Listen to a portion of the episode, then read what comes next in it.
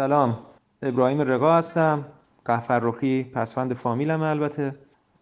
پدر و مادر من اهل قهفرخ بودند و قهفرخ یک روستایی بوده که تو استان چهارمحال و بختیاری واقع شده. وقتی که من متولد میشم تصمیم می‌گیرن نهایتا اسم منو بزنن اسماعیل.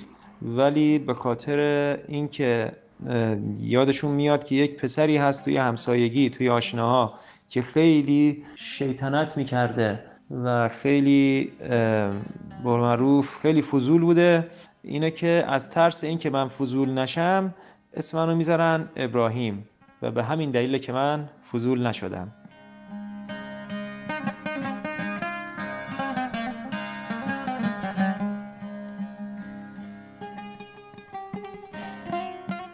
ابراهیم تو هم بخشی از اون جریان متولدین دهه 60 بودی که همشون به سمت ریاضی و فیزیک و مهندسی هل داده شدن. چون مهندسی مکانیک دانشگاه شیراز خوندی و یه دوره بود که اگه یادت باشه همه می‌رفتن مهندسی عمران بعد می‌رفتن مهندسی برق یا مهندسی مکانیک و افرادی که رشته رو انتخاب می‌کردن معمولا دقت نمی‌کردن که به چی علاقه دارن. یعنی می‌گفتن که اگه رتبت خوبه اینو بزن اگه رتبت تو این محدود است فلانو بزن و یا این دانشگاه رو بزن و اینجوری میومدن پایین. آیا تو بر اساس علاقت انتخاب کردی یا تو هم بخشی از اون جریان دهی شست بودی که هول خوردن به سمت مهندسی ها؟ منم جز همون جریان بودم که موج موجود هول داد به همون سمت مهندسی. یه همین طوری که گفتی رتبه تعیین می‌کرد که تو کجا بری. اون دوره یه تغییرات کوچیکی انجام شده بود تو این موج.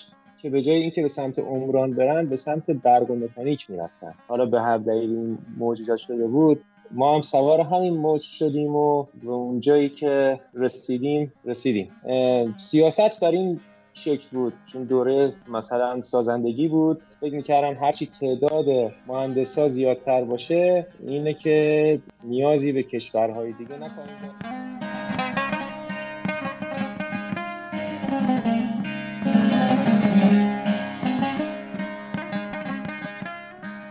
اینجا گفتگویه که شاعر که سید طالب هاشمی هست همونطور که گفتم با پدرش. بعد این داره از پدرش می‌پرسه که شما که از دوره قدیم هستی از سالهای پیش میای مقایسه ای بکن امروز و با دیروز. دوش پرسیدم سوالی از بوا. گفتم ای بی عهد سابق آشنا. سین بگو بینم نها هم روزگار. داشت مثل الان سری ناسازگار. سین بگو بینم نها هم در بی چهره قنبار و رنگ زرد بی گو بدونم آسمون هم آسمون بیقدر